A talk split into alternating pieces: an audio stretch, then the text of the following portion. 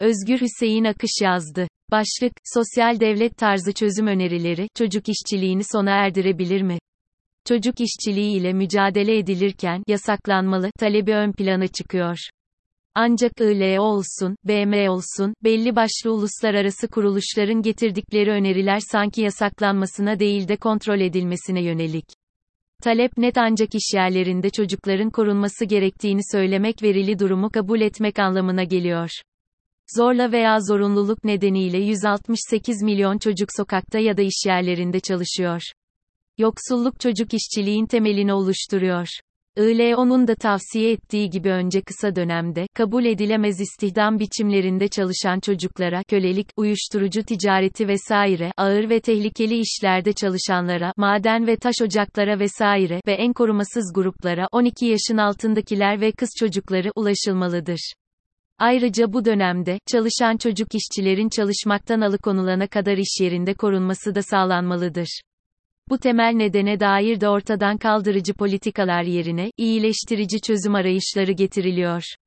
Bunların başına da, serbest piyasa ekonomisinin devamına yönelik ancak, devletin kontrolünün daha fazla arttığı bir yöntem sunuluyor. Kapitalizmin krizine çözüm olarak 1970 yılında ortaya atılan sosyal devlet uygulaması 2. Dünya Savaşı'ndan sonra birçok kapitalist ülke bu politikaları uygulamak zorunda kalıyor. Sosyal devletin kısaca tanımı, ekonomik ve toplumsal yönden yurttaşlarının tümüyle ilgilenen, onların yaşam düzeyi, sosyal güvenliği ve benzeri konularında gereken önlemi alan devlet diye tarifleniyor. Toplumsal eşitsizliklerin derinleştiği sınıfsal mücadelelerin yükseldiği dönemlerde bu yöntem yoksulların tepkilerini hafifletici bir rol üstleniyor. Aslında bir kandırmaca bir gaz alma durumu söz konusu. Sınıf mücadelelerinin geriye düştüğü dönemlerde, hemen ekonomide devletin kontrolünün gereksizliği propagandası başlayıp, serbest piyasa ekonomisinin önündeki engeller ortadan kaldırılıp, piyasa ekonomisi her türlü karı merkeze koyup uygulamaya geçiriyor. Böyle olunca hem yoksulluk daha fazla artıyor hem de daha görünür oluyor. Türkiye'de milyonlar yoksulluk ile açlık arasında kalmış durumda. Türk İş verilerine göre, Mayıs ayında 4 kişilik bir ailenin sağlıklı, dengeli ve yeterli beslenebilmesi için yapması gereken aylık gıda harcaması tutarı, açlık sınırı, asgari ücretin 1764 TL üzerine çıkarak 6017 TL oldu. Çocukların öğün atlamak zorunda kaldığı bir krizin içerisinde merhemin yaraya herhangi bir faydası olur mu? Kamu Denetçiliği Kurumu'nun 2021 verilerine göre ailesinin yanında temel ihtiyaçları karşılanamayan çocuk sayısı 150 bine dayanmıştır.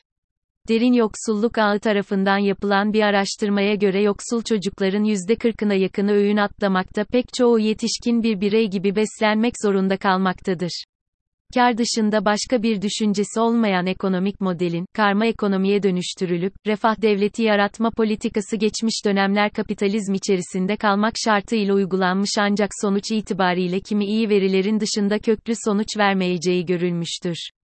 Sorunlarda aşırılıkların giderilmesi sorunun kendisini ortadan kaldırmamakta. ILO'nun 182 nolu en kötü biçimlerdeki çocuk işçiliğinin yasaklanması ve ortadan kaldırılmasına ilişkin acil eylem sözleşmesini onaylayan her üye ülke, acil bir sorun olarak söz konusu işçiliğin yasaklanmasını ve ortadan kaldırılmasını temin edecek ivedi ve etkin önlemleri alır. Ebeveynlerin işsiz olduğu şartlarda çocuklar aile ekonomisine katkı koymak mecburiyetinde kalıyor. Alınan ücretlerin düşük oluşu da yoksulluğu gitgide derinleştiriyor. Planlamanın olmadığı ekonomide, devletçiliği bugün daha sık konuşuyoruz. İşsizliği ortadan kaldıracak modelin tartışılması önemli.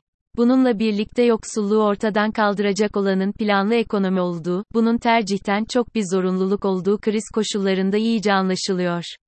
TÜİK'in açıkladığı son işsizlik rakamları şöyle, hane halkı iş gücü araştırması sonuçlarına göre, 15 ve daha yukarı yaştaki kişilerde işsiz sayısı 2022 yılı birinci çeyreğinde bir önceki çeyreğe göre 50 bin kişi artarak 3 milyon 845 bin kişi oldu. İşsizlik oranı ise 0,1 puanlık artış ile %11,4 seviyesinde gerçekleşti. İşsizlik oranı erkeklerde %10,2 iken kadınlarda %13,7 olarak tahmin edildi. Nokta. Diskin araştırmalarına göre ise, kayıtlı tam zamanlı istihdam, kati, sadece 20,8 milyon. Çalışma çağındaki 64 milyon kişinin sadece 20,8 milyonu kayıtlı ve tam zamanlı istihdamda. 2022 birinci çeyreğinde geniş tanımlı işsiz sayısı 8,3 milyonu aştı.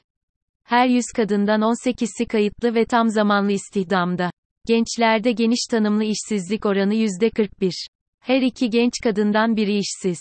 Çocuk işçiliğinde yoksulluk birinci sıradayken patronların çocuk işçi çalıştırma isteği uluslararası sözleşmelerin içerisinde çıkartılan yasaların boşluğa düşmesine neden oluyor. Tehlikeli işlerde çocukların çalıştırılmaması bir mücadele konusu edilmelidir. Buna itiraz geliştirmeyeceğim ancak, sorunun tamamen ortadan kaldırılmasının bir sistem değişikliği ile mümkün olduğunu unutmadan çocuk işçiliği ile mücadele yürütülmesi gerekliliği her zaman hatırlanılması gerekiyor.